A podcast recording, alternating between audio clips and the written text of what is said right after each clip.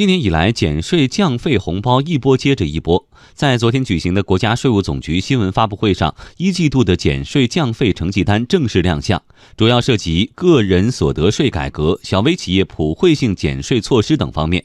数据显示，一季度全国累计新增减税3411亿元，其中小微企业普惠性政策新增减税576亿元，个人所得税专项扣除政策新增减税146亿元。来听央广记者张倩的报道。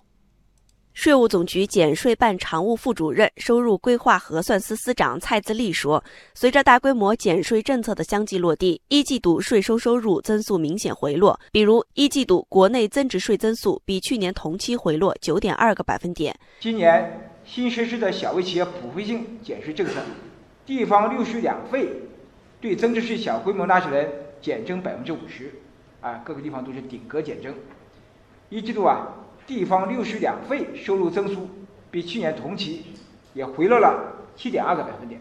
减费降税就是用政府收入的减法换取企业效益的加法、市场活力的乘法。从首季度情况来看，增值税小规模纳税人起征点由3万元提至10万元后，享受增值税减税纳税人新增330万户，达到2900多万户。蔡自立提到，从第一季度数据来看，民营经济是受益主体，民营经济享受新增减税是493亿元，占全部新增减税额的85.6%。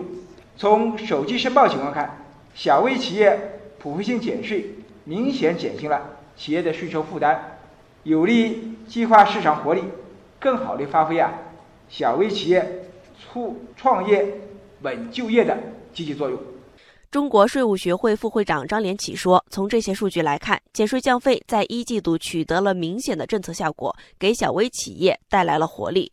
小微企业是我们目前这个市场主体细胞中最活跃的部分，而小微企业呢，它的毛利率非常低。那么六税两费一降，增值税一降，个人所得税一降，立竿见影，使它激活了市场主体的活力，使它能腾出一些空间，比如说多增加一些这员工的工资，或者是呢也多搞一些创新。此外，与老百姓息息相关的个人所得税改革也改出了真金白银。一季度个税改革累计减税1686亿元，人均减税855元，累计已有9163万人的工薪所得无需缴纳个人所得税。蔡自立介绍，专项附加扣除减税政策的指向性、规律性开始显现。以年龄区间为例，36至50岁的人群是政策享受的主体，占比